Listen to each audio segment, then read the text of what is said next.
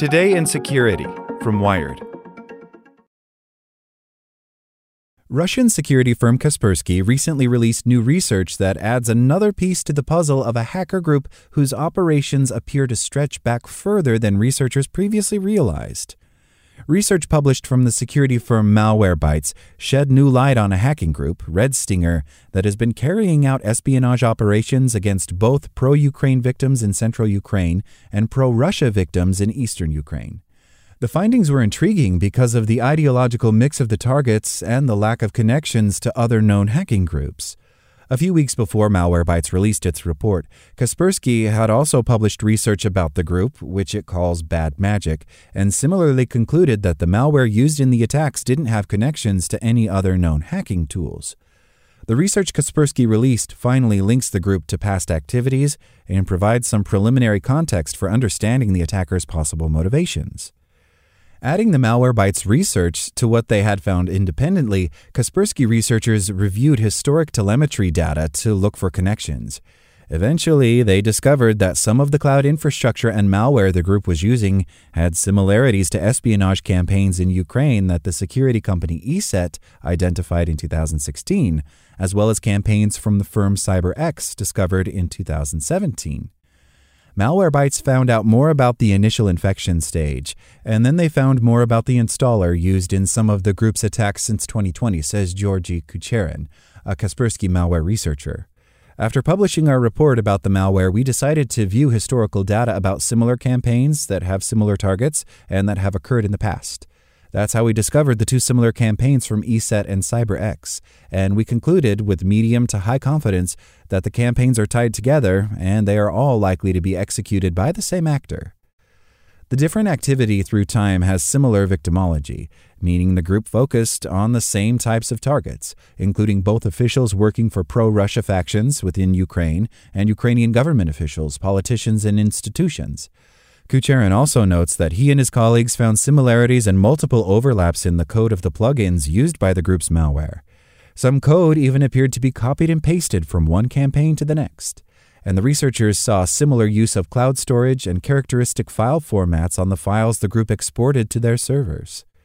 The Malwarebytes research documented five campaigns since 2020 by the hacking group, including one that targeted a member of Ukraine's military who works on Ukrainian critical infrastructure. Another campaign targeted pro Russia election officials in eastern Ukraine, an advisor to Russia's Central Election Commission, and one who works on transportation in the region. Back in 2016, ESET wrote of the activity it called Operation Groundbait. The main point that sets Operation Groundbait apart from the other attacks is that it has mostly been targeting anti government separatists in the self declared Donetsk and Luhansk People's Republics. While the attackers seem to be more interested in separatists and the self declared governments in eastern Ukrainian war zones, there have also been a large number of other targets, including, among others, Ukrainian government officials, politicians, and journalists. Meanwhile, Malwarebytes had found that one particularly invasive tactic the group used in a more recent campaign was to record audio directly from the microphones of victims' compromised devices, in addition to collecting other data like documents and screenshots. In 2017, CyberX named the campaign it was tracking Operation Bug Drop because the espionage campaign targeting numerous Ukrainian victims eavesdrops on sensitive conversations by remotely controlling PC microphones in order to surreptitiously bug its targets. In its work, Malwarebytes could not come to a conclusion about the actors behind the group and whether they are aligned with Russian or Ukrainian interests.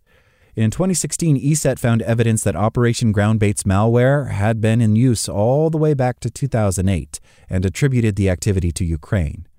Our research into these attack campaigns and the Groundbait malware itself suggests that this threat is the first publicly known Ukrainian malware that is being used in targeted attacks, ESET wrote in 2016.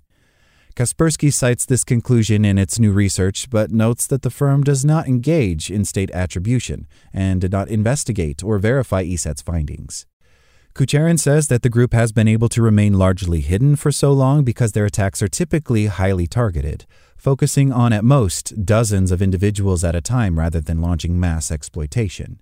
The group also rewrites its malware implants, which makes them difficult to connect until you have the full picture of multiple attack chains. And he adds that Ukraine has been such an intense digital background for so many years that other actors and activities seem to have distracted researchers. The most interesting thing, even shocking perhaps, is that the group has been acting for 15 years.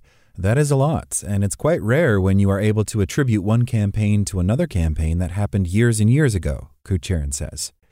We'll see more activity from them in the future. In my opinion, it is unlikely that they will stop what they're doing. They are very, very persistent. Like what you learned? Subscribe everywhere you listen to podcasts and get more security news at wired.com/security.